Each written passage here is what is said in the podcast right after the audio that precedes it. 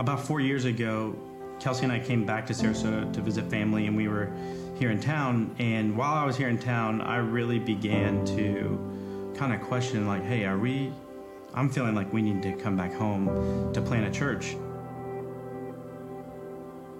We were on our way back to our home in uh, Lynchburg, Virginia, and in the car ride, uh, I remember looking over to Kelsey and just saying, Do you at all feel called to go back home? Like to go back to Sarasota and plant a church? And Kelsey looked at me and just said, No. No, like a very flat no. That night when we got home, I remember I was just praying about it and I said, Lord, I really feel like you spoke to me and told me that it's probably time to go back home, but uh, Kelsey's just not on board, and so uh, I, I need you to kind of do a work in her life, and if you do, then then we'll kind of know. It was maybe six months later. We had actually flown down to Orlando to do like a family vacation. We flew back from Orlando to Roanoke, and we're on that same drive back six months later. And Kelsey just turned to me in the conversation and said, "Do you feel like we're called to go back home?" And I just looked at her and I said, "Yeah. I just don't know when or how." I don't think we had a name. We weren't being funded by anybody. We hadn't raised support. It was still just all like an idea. God kind of put it on both of our hearts at different times, but that way it was kind of like a confirmation for both of us. We do need to go home to Sarasota. So we sold our house and we packed up our three kids and moved. Like, and we think we arrived like Two days before Christmas. two days before Christmas. And so um, it was like a shell shock moment. Uh, it was one night I was putting my oldest daughter, uh, our oldest daughter, Piper, to bed, and you know, you're just checking in on your kids. That's a big move for them too, and their life had really taken a big shift. And I just said, "Hey," I call her Peabody. I said, "Peabody, how you like? How are you doing?" And she said, "Yeah, like yeah, Dad, I'm okay." But she just said something, and she didn't. I don't think she ever knows the power of the words that she said. Um, she just said, "Yeah, I just miss my friends." So I remember like I walked out of that room and she didn't know. I just said, I love you. And like, I know you miss your friends. I miss my friends. And uh, like, but we're, we're going to make great friends here too. And um, she was fine, but I was devastated. I just reached a point where I felt really broken. And I was kind of bawling. And I'm not a big crier. And I was like crying, crying, crying, like ugly. You know, uh, real crying. I looked at Kelsey and I just said, Look, like, cards are on the table. Uh, this is a, we might have made, like, what if we made a rash decision? We can easily recover from this and head back. And she said, I, I wish I could tell you to go do the easy thing, but we're not called to do the easy thing, we're called to do the hard thing. And so, like, we're called to be here. And I remember just like in that moment, it's kind of like my spine stiffened for a second. And I was like, yeah, you're right.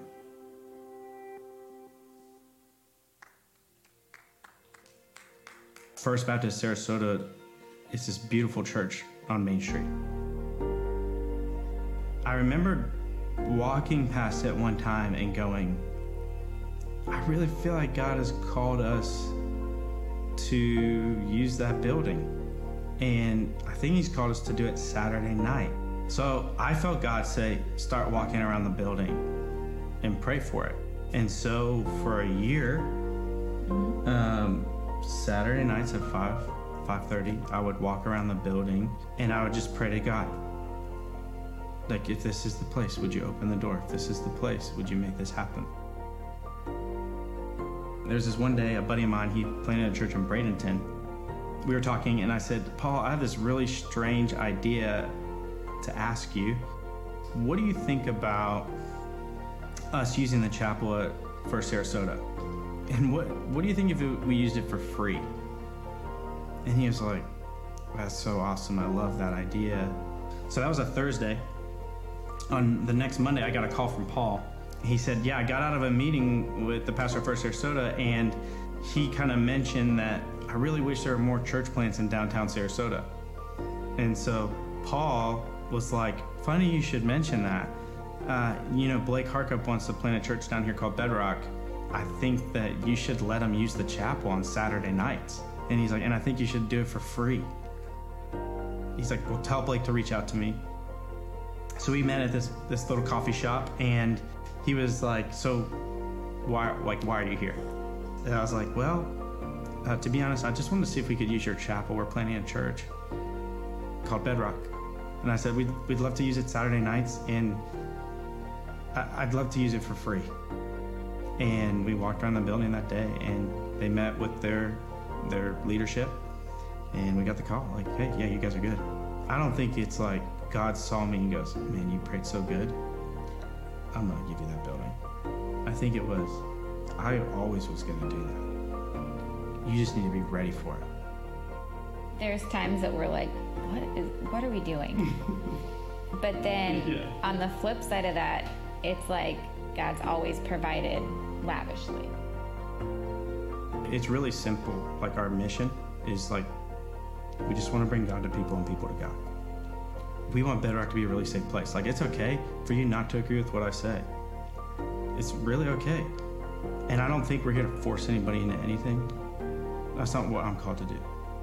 Uh, I'm really just called to love and serve people like Jesus loved and served people and present the truth and tell the truth as we believe it. I don't think we are God's answer to the world. I think we're just doing our part. This is God's calling, this is God's preparation, and this is God's story, and it's His church. And so we just want to be faithful to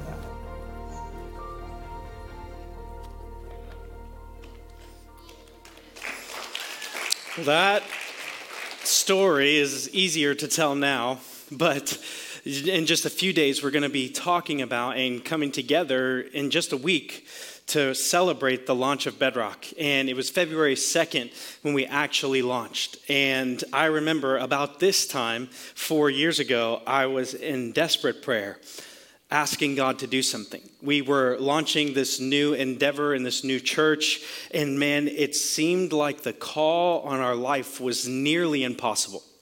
It seemed like, man, is, is anyone going to come? What's going to happen? Uh, we had had some rough starts. Our very first preview service, there was a bomb threat down the road, and so we had to leave that one early. Uh, I was actually talking about fear, so it worked out okay. But when you think about it, the reason we showed that video is one, we're near our anniversary, but the other part is, is we're entering into this series called Teach Us to Pray. And we're going to talk about prayer and how important prayer is. And really, that prayer is the foundation for everything that we do as believers.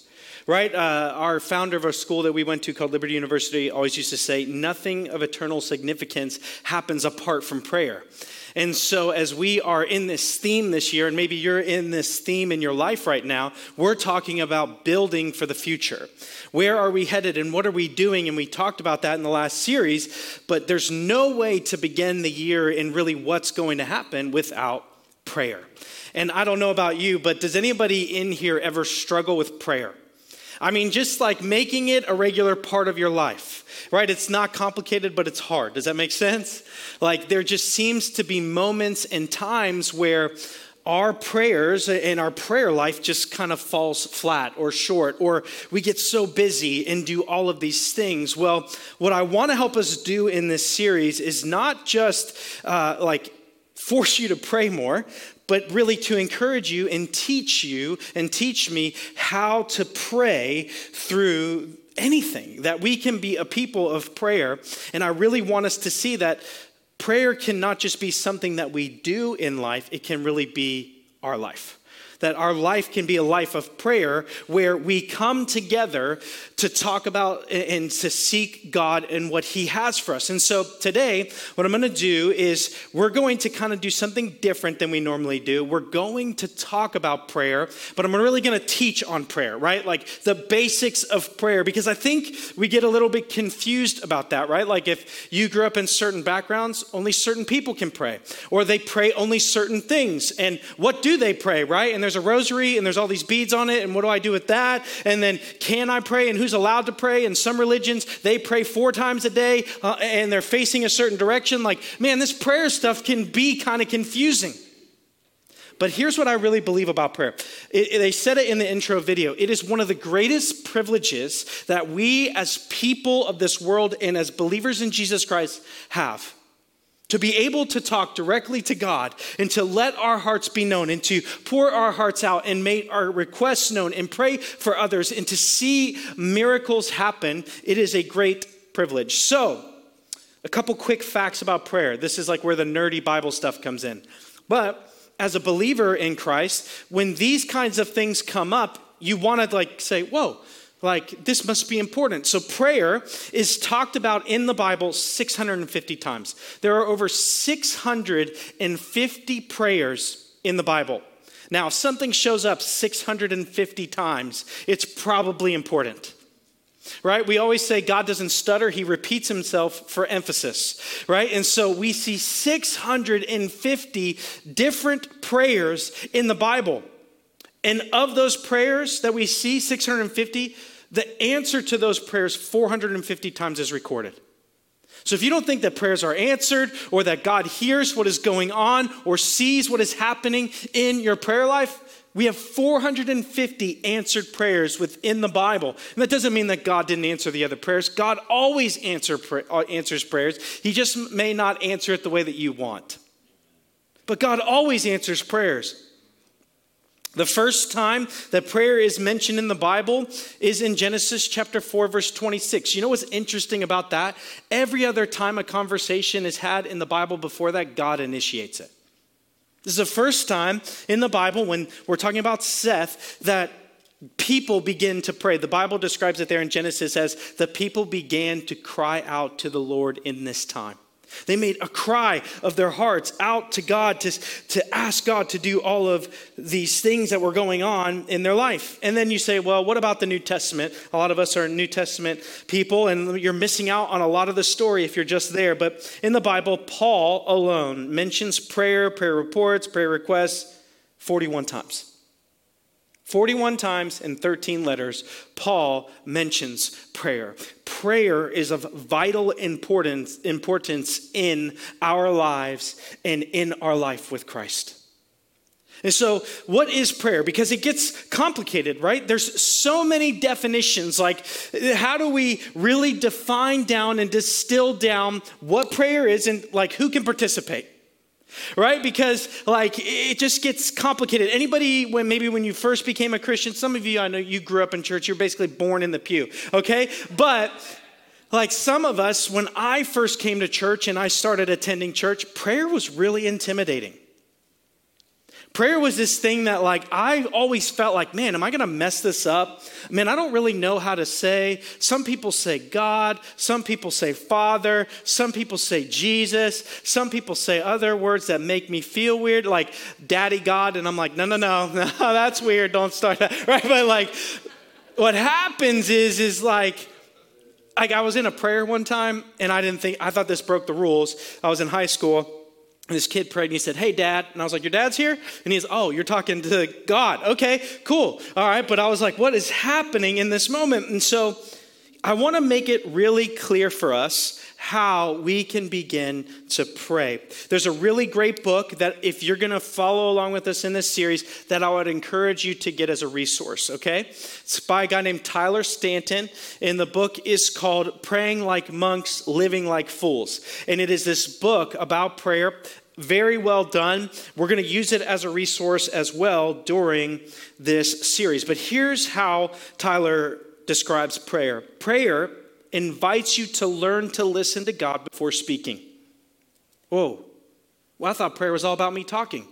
Prayer may be more about us listening than it is us talking. Remember, a conversation is two ways. This isn't just like we're sending God direct messages and don't expect God to talk back, right?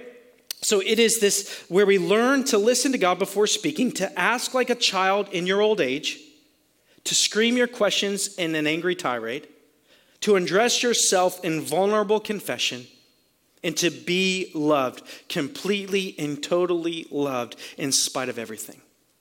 I mean, doesn't that sound like a safe place for you to be? Like when we pray and when we talk to God, what it is is here's what I hear Tyler saying It's a place to be genuine and vulnerable and real and to really talk to God.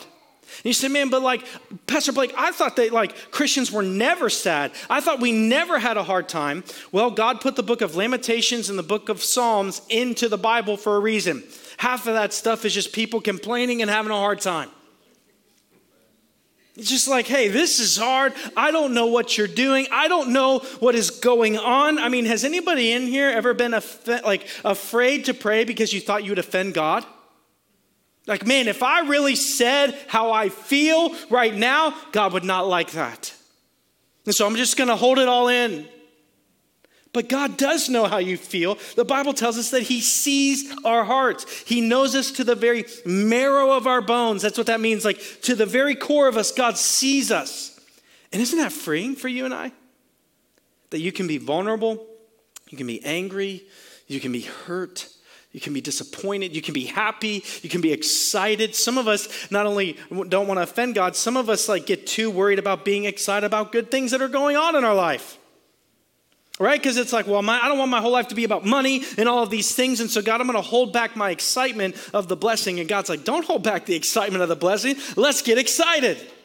And so, what happens for all of us is, is all of these experiences from our life influence the way that we pray or don't pray. Like we sometimes take the greatest privilege of being a son or daughter of God, and we do not step into it because of the misconceptions we have about this life and what prayer is really meant to be. Because here's the thing prayer is open to anyone.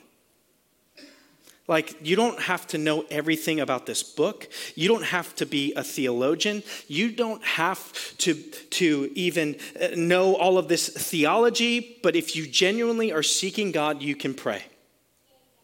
You don't need to know the right words. You don't even have to say amen at the end. You can just pray. And you're like, well, but, but Pastor Blake, like, what if I can't get the words out? That's crazy because the Holy Spirit says that when you cannot pray, when you do not have words for the things that are inside of you, the Holy Spirit interprets for you and says, hey, God, they're really having a hard time. I see their heart. I see what's going on. Let me just and tell you what's going on. Anybody ever been there? You just don't have words to describe what's going on. The Bible says, "Don't worry, we got you. We'll interpret for you so the Father can hear your prayers." I mean, that's incredible. That's beautiful. That's how in tune God is and how important prayer is is that God sends an interpreter for you. I mean, some of us in here, you've been so weighed down with the things of life that you just don't have words to describe what's going on. And God says, man, your prayers are not going to be limited to your vocabulary. That's how important you are to me. That's how important hearing from you is to me. And so, why do it? Why pray? I mean, I know that we're all told to do it and it's part of this Christian life, but honestly, like, why pray? Anyone ever feel that way sometimes? Like, why? Why, why should I even pray about that? And then some of us use prayer as like a, a barrier, right? Because someone's like, hey, would you like to go out with me? And you're like, let me pray about that. Really, in your heart, you're like, I ain't praying about it. I know the answer. But you're like, it's a barrier. Let me pray about that, okay? I'm not so sure yet. And it's like, well, I know it's like, and then the girl's like, well, I'm dating Jesus. And you're like, I didn't know he needed to date. But anyway, um, why pray? Because Jesus did. Jesus prayed. All the time, Jesus prayed. He lets us in on prayer. We hear his prayers. He teaches us to pray. Over 25 times in the Gospels, we see Jesus praying. If he is the Son of God and he can pray, we should too. If we're going to be Jesus followers, we need to pray like Jesus. And Jesus prayed all of the time, 25 different times. But not only did Jesus pray? Here's a benefit that you and I get when we pray it prepares us. See, a lot of us use prayer in our life as a, like, this is the eject button. Or, man, I've fallen and I'm about to hit the ground, prayer be my parachute. But prayer, honestly, if you look at it in the Bible, is not about praying after things happen, it's about praying before they do all the time. For a lot of us, we do life on our own and then things get messed up And then we pray. Hey, uh, are you seeing what's going on? I got myself in a pickle. Could you help me? Do you see what's happening? And God goes, maybe we would get into less situations like that if we had a prayer life. Prayer is about preparation. And let me tell you how I know this. In the Bible, in the Gospel of Luke, where we're going to spend a lot of our time on prayer, nine or nine prayers are recorded of Jesus in the Gospel of Luke. Seven of them are before Jesus faces great crisis. Seven of the nine prayers recorded in the Gospel of Luke happen before Jesus gets into a crisis. You say, like, well, what's one? Like his prayer in the garden before he dies. Jesus used prayer as preparation, not just to get through the hard things. Jesus, even when we look at Jesus' prayer in the garden, was what? Hey, if this cup could pass me, could it? But, it, but not my will be done, but yours. What is that? God, help me be prepared to receive what you do. Prayer is more about preparation than it is a prescription. You need a prescription when you're sick, right? Now, does that mean you don't pray when you're sick? Absolutely, you pray. Absolutely, you seek God in those moments. But for a lot of us, is God is our eternal doctor, not our Savior. Like, hey, I'm messed up. Could you please help me? Could you please hear me? And God's saying, hey, we might not get into some of these situations if we prayed first, if we sought the Lord first. And so, one of the things that we're going to talk about in this series is some of us need to get a little bit ahead in our prayer life. Some of us need to get ready. And maybe, like, some of us in here are like, man, I just want to find my spouse. Instead of praying for your spouse, why don't you pray that you'll be the person ready to receive that spouse? Like, God, we're always praying about prepare them, make them, change them, all of, do all these things. And what if He was like, help me, prepare me to be the kind of spouse that I want one day? Instead of praying about changing everybody else, what if prayer really changed us? What if it shaped us and prepared us in all of these things that we're going to deal with in life? Not only does prayer isn't important because it prepares us, but it encourages us.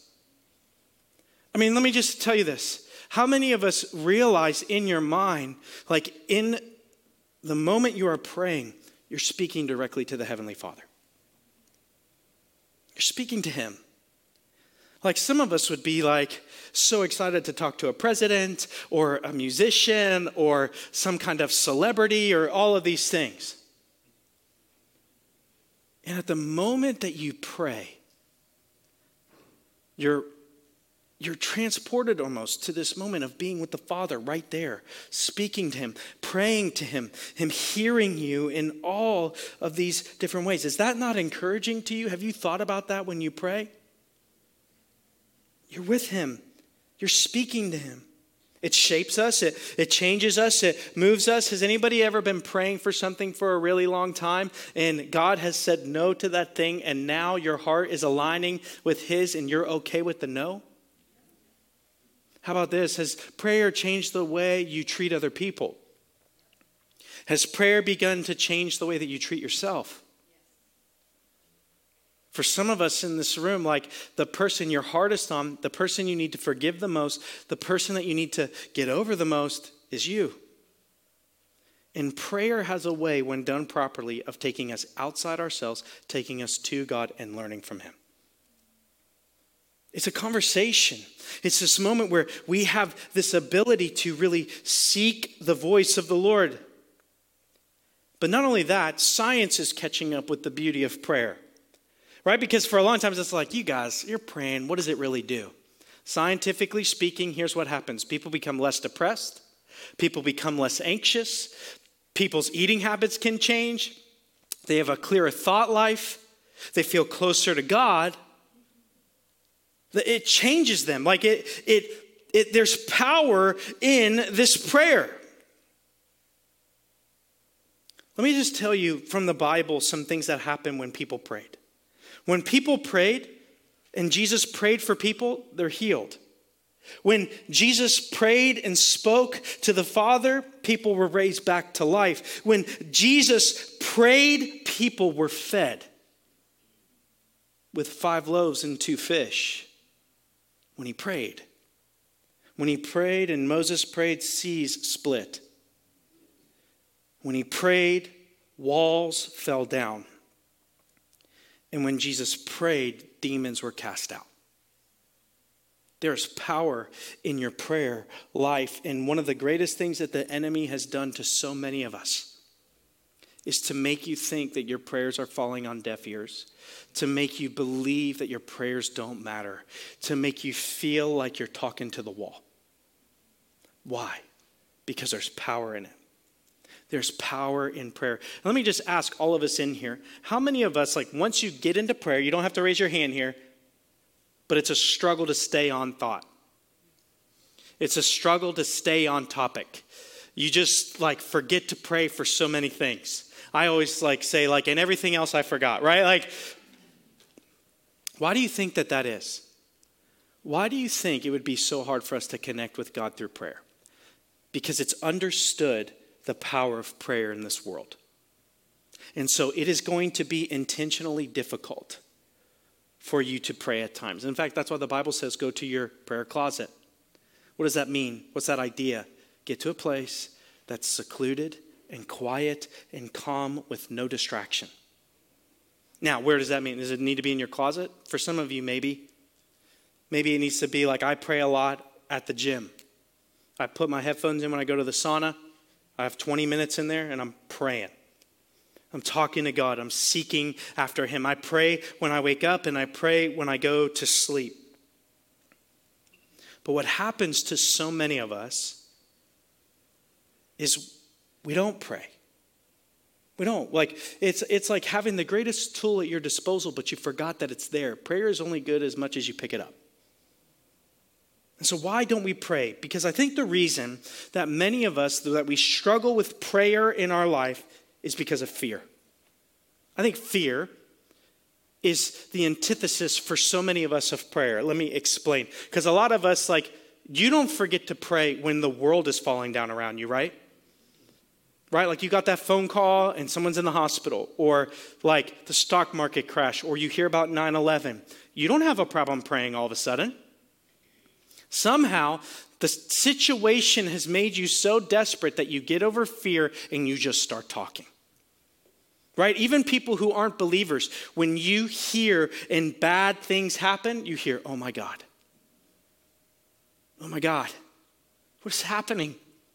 Right? There's this natural proclivity within humanity to recognize in our greatest distress our need for God.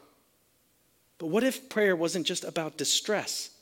What if it was really about communication? Fear, I believe, is why many of us don't pray. Here's a fear that a lot of us have I don't know how to pray. So I'm going to be like, I'm going to sound stupid, right? Like some of us in this room, you've been a Christian for a long time, and someone's like, hey, will you pray? And you're like, nope. Why? I don't know how. I'm, I'm afraid of sounding silly. I'm afraid of doing all of these things. Like, I'm nervous. And we've even seen this in our own kids. Like, we're at dinner, we're like, hey, will you pray? And they're like, I don't know what to say. Say anything. Say anything.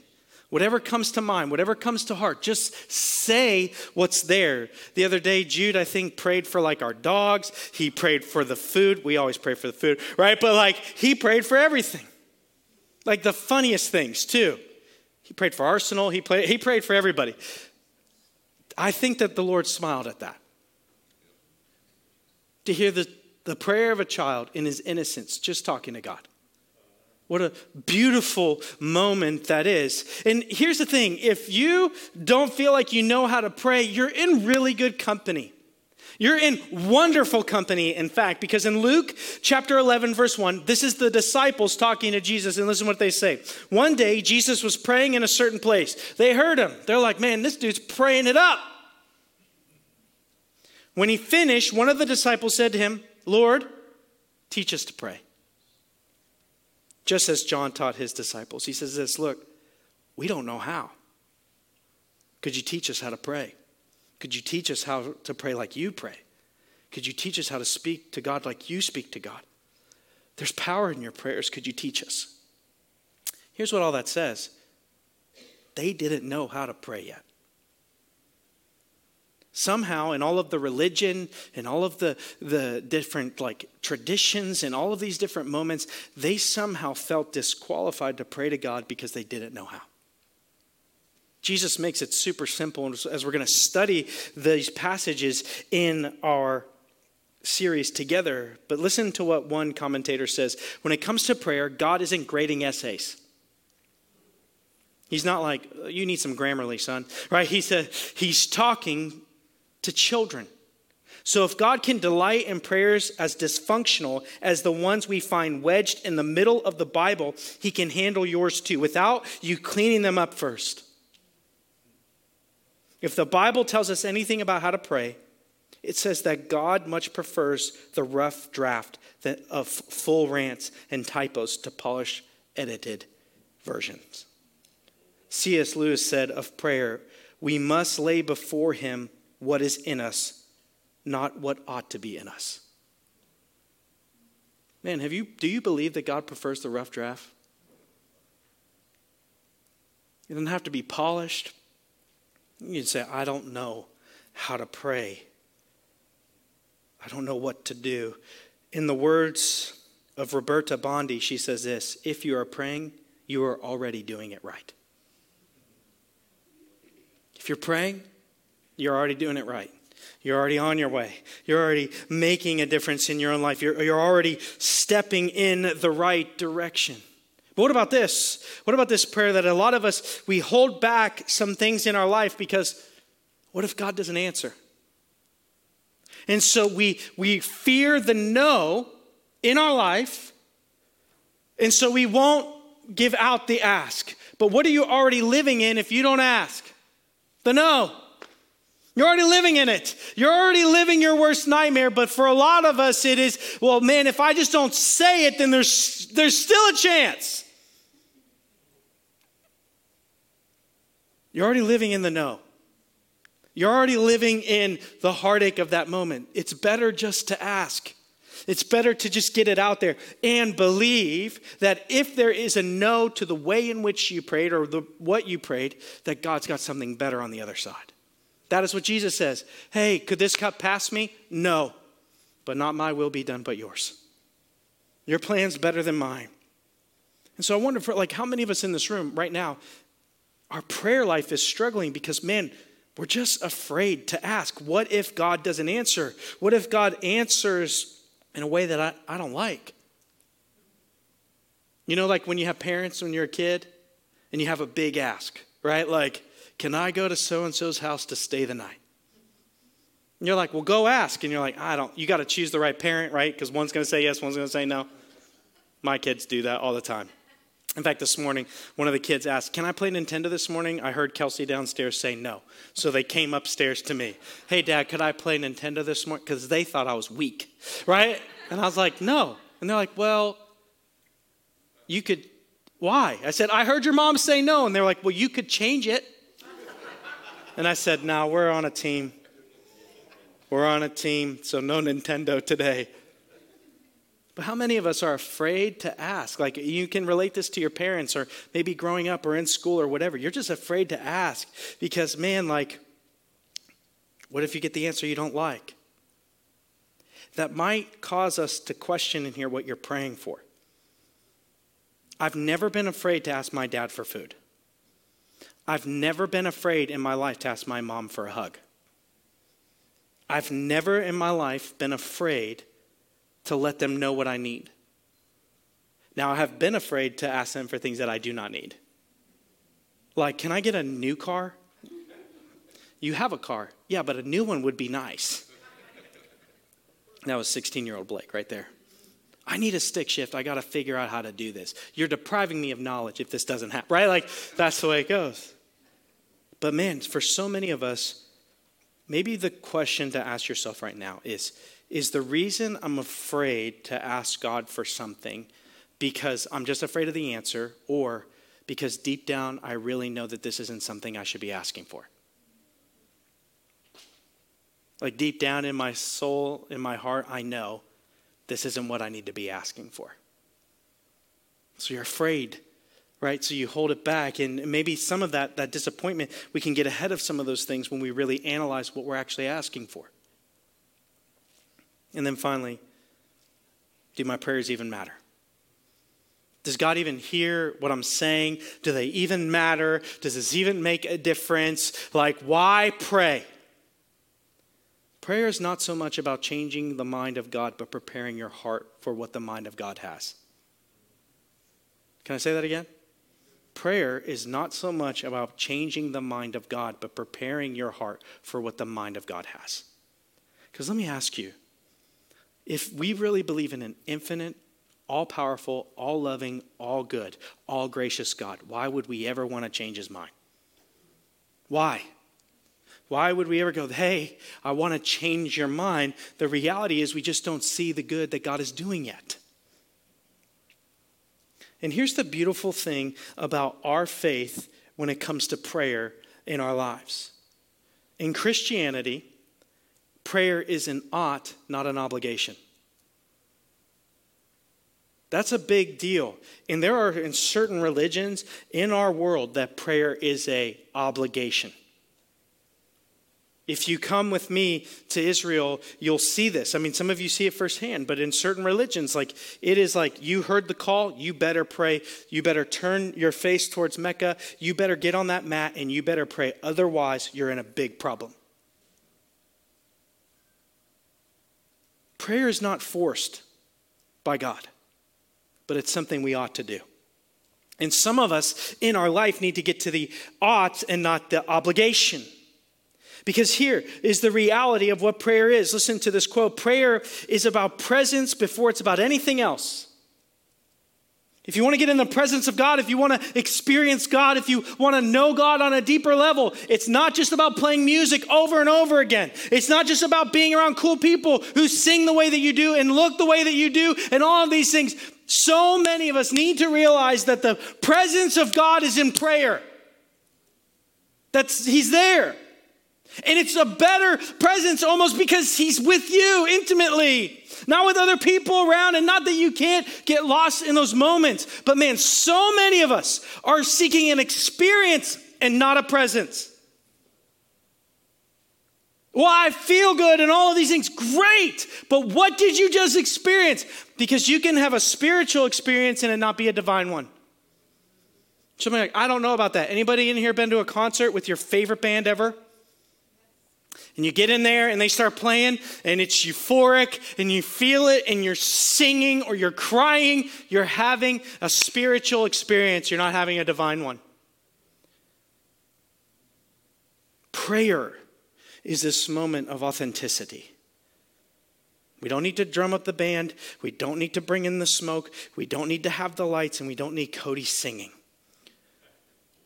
We just need Him with no other distraction, with nothing else. And I really believe, and I want the young people in the room to hear this stop chasing experiences, start chasing presence.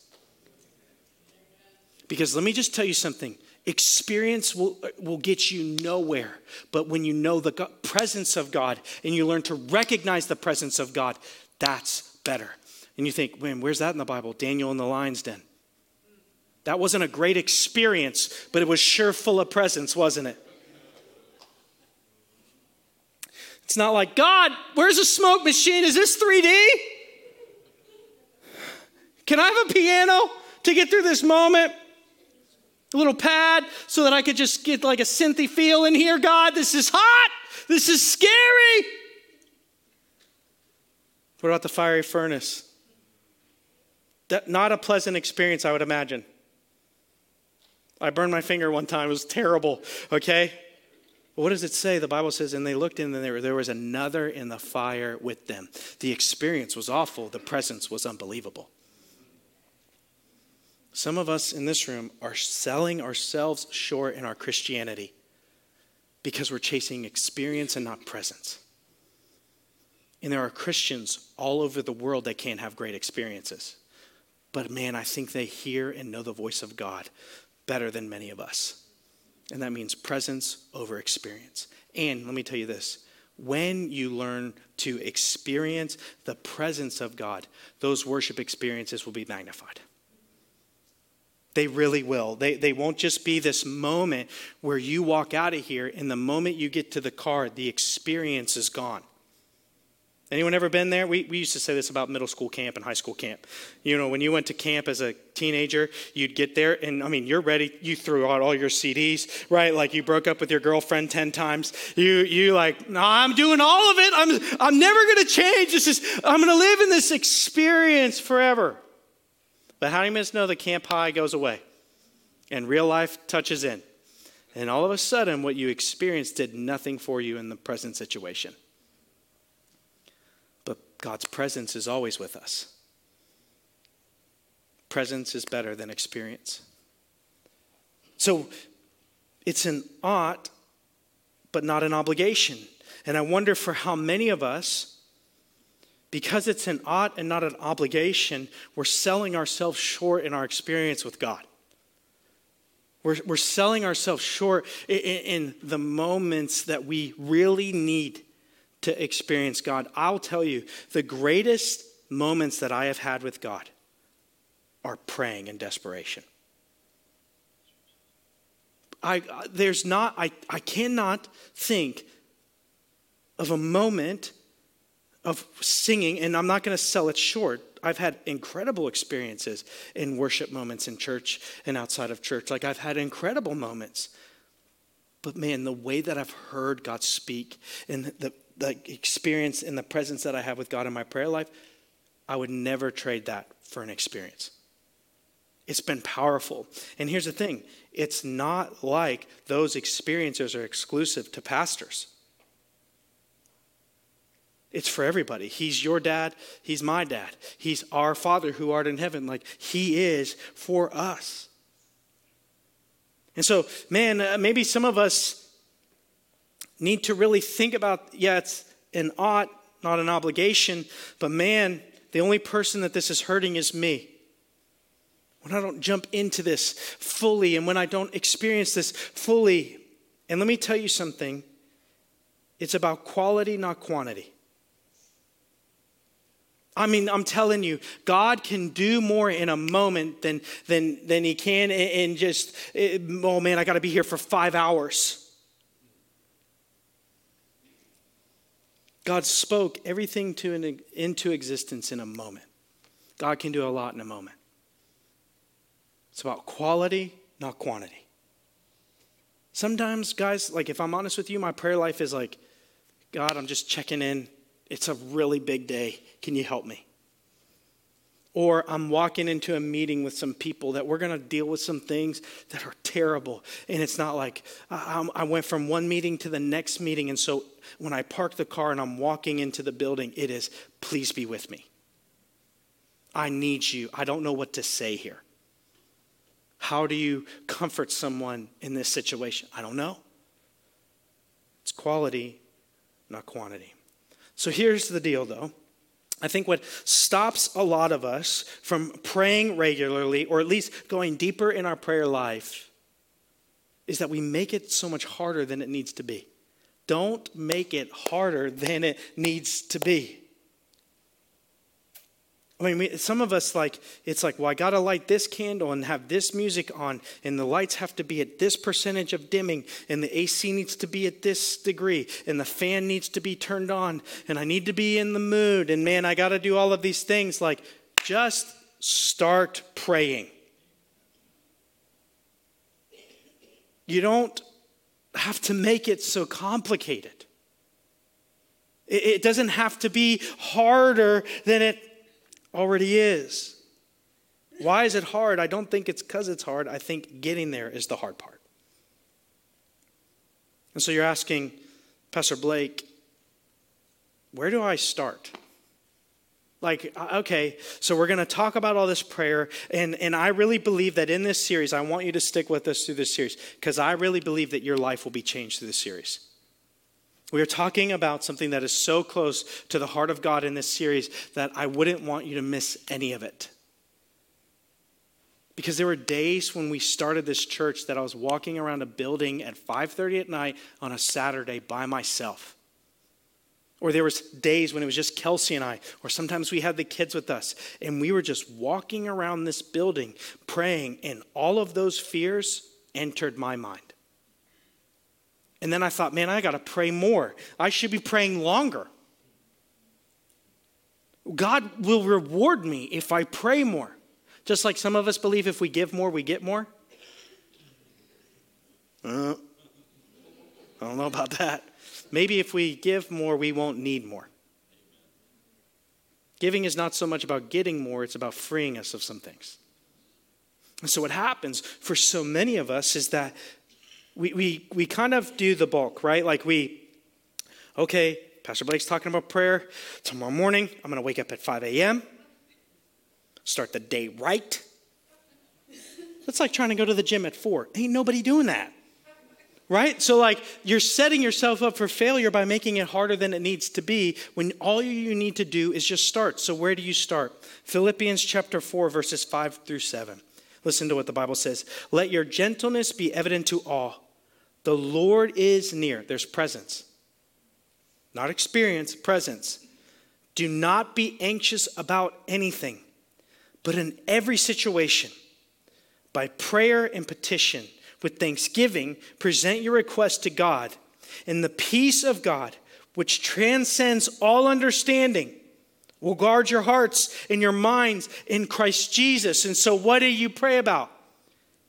Anything, any single thing that you want to pray about. If you want to pray for the dogs to be blessed, then just start there. If you want to pray that the food's not bad, then start there. Just start. And for some of us, is like, man, I don't know what to pray for. Then start by listening. One of the greatest things that has changed my prayer life is that I start every prayer with this Lord, speak. And I just stop talking and I just start listening. And you know what's incredible is through the guidance of the Holy Spirit, God says, pray about this. Start praying for this person, pray for that person, pray for this situation, pray over this thing. And what I've learned is that, man, prayer is a dance and God is taking the lead if I allow Him. And I can be with Him and I can experience Him. And He does so much more than I could ever do. And He leads me in all of these things. But here's the reality I think the greatest fear that stops us from praying is the fear that God doesn't want to listen to us, that He doesn't want to be near you, that He doesn't want to hear from you, that He's tired of you, that He's sick of you, and you're annoying to Him. And that could not be further from the truth. In the book of Jeremiah, chapter 29, Israel has been a little annoying. Israel has done some things that they shouldn't be doing. Israel has gone far away from God. And I want you to hear what God says to Israel through Jeremiah in chapter 29, verse 12 to 13. This is what the Bible says Then you will call on me and come and pray to me. And that's where a lot of us think, and not do anything, and not talk about anything, and not hear me. But the word of the Lord says something so different, and I will listen to you.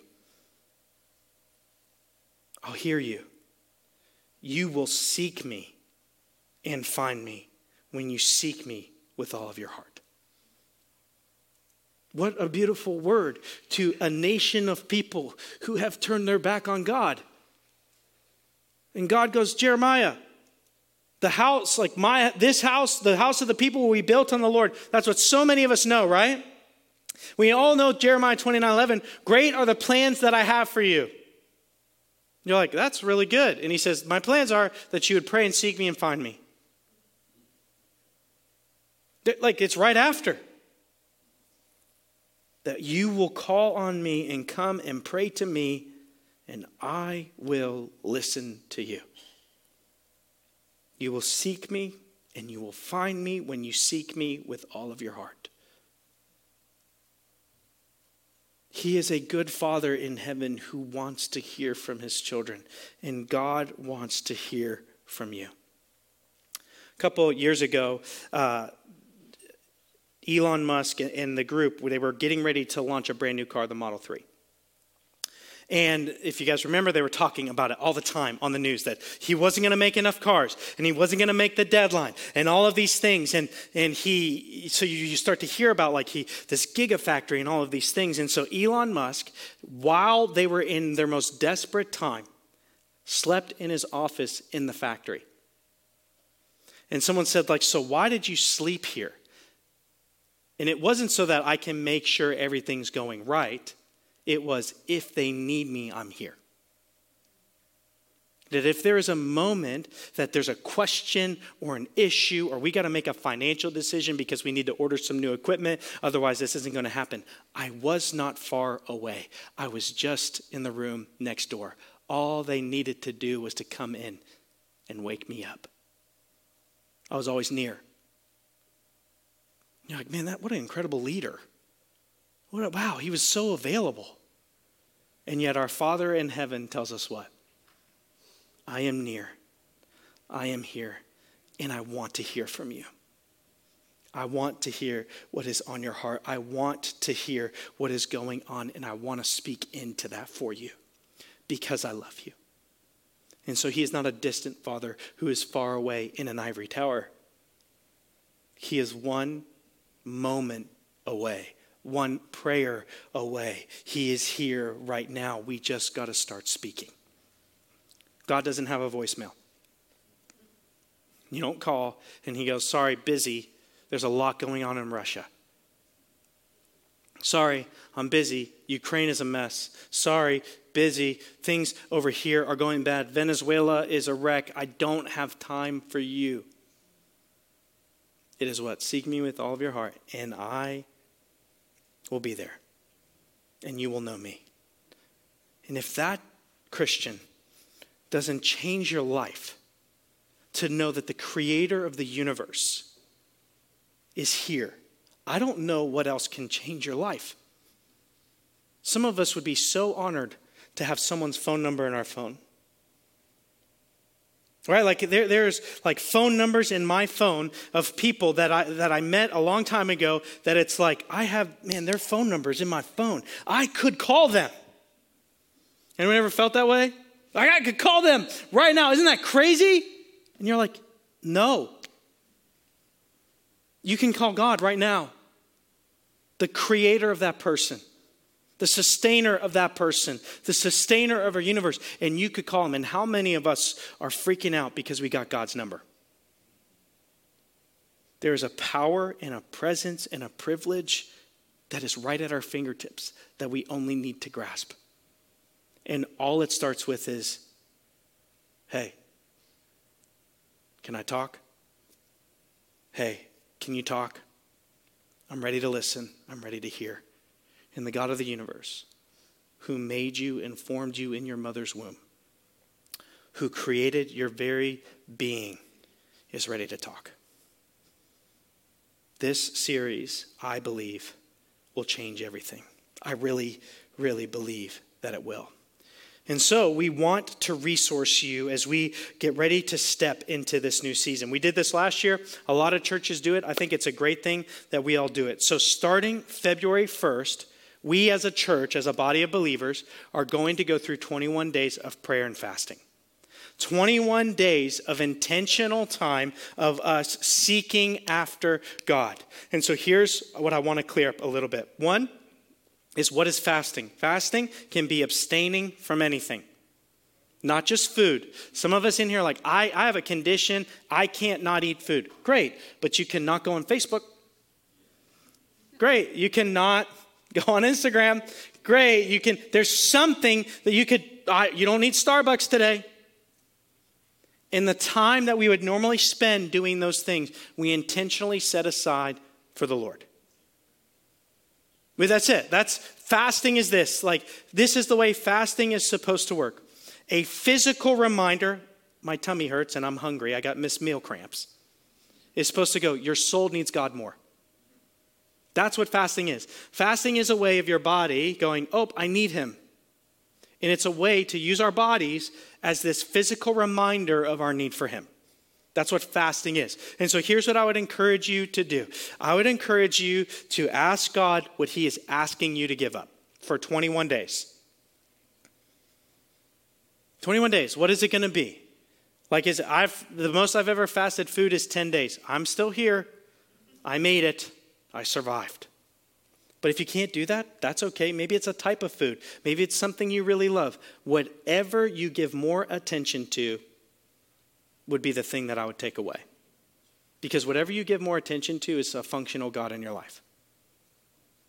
And so a fast is a way for you and I to go, hey, I'm actually going to use that thing that's meant to take me from you to push me towards you. And so, whatever that is Facebook, Instagram, I, I don't know what it is.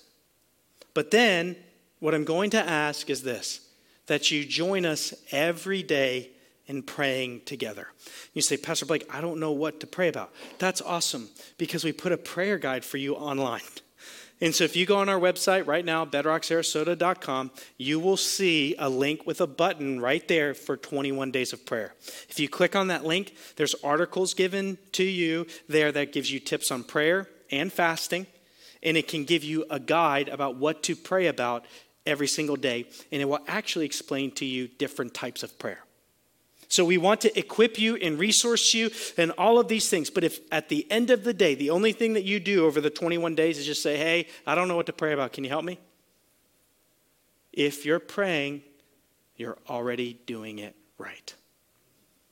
And here's what I think will happen at the end of those 21 days your life will be radically changed. I firmly and truly, fully believe that. That if you commit to these 21 days, it could change the trajectory of your life and your walk with God. And some of you go like, "Well, I already do it every day." Great. Then it's time to go deeper. I was challenged with this the other day. Martin Luther, he was talking uh, to a group of people and this person they were talking about his prayer life. He got up very early to pray. You don't have to do that. God's up all the time. So anytime you want to pray he's there. And so they said man what do you do on very busy days? Well how do you handle that right? Because a lot of us are like well we would just make our prayer shorter. Luther said oh on the days that i'm busier i need him more so i pray longer. I wake up an hour earlier and begin to pray because he realized that through prayer he was changed and God did something incredible in his life. And here's a beautiful thing you don't have to be a scholar, you don't have to know the whole Bible. You could have never opened the Bible and you can still pray. You don't need to know a certain language, you don't need to know a certain formula. You can just start. And so, this series is going to be about beginning to take us on a deeper journey through our prayer life. And so, as we get ready to end this evening, I told you it was going to be a little bit more of a teaching moment than it was just going to be all of these life application moments. The application of this moment is to do it. That is the application. There is no other formula, there is no other gimmick or anything like that. It is literally let us pray. So, you got a couple days to prepare yourself. February 1st is a Wednesday. We're going to do 21 days of prayer and fasting together. Time to seek the Lord to see what He has for you. On the last day of the 21 days, this building is going to be open for 24 hours. We are going to have staff here praying 24 hours a day. And so here's what I'm going to ask you to do. We are going to put a sign up sheet out after next week when we start this together. And I'm going to ask for you to sign up to come pray for us for 15 minutes, to pray for 30 minutes, to pray for an hour, to pray for five hours. I don't know. But one of our staff will be here waiting and available to you. Music will be on, lights will be on, the doors will be unlocked, and we will have you here to pray with us. And let us see what God does this year through our church and in your life.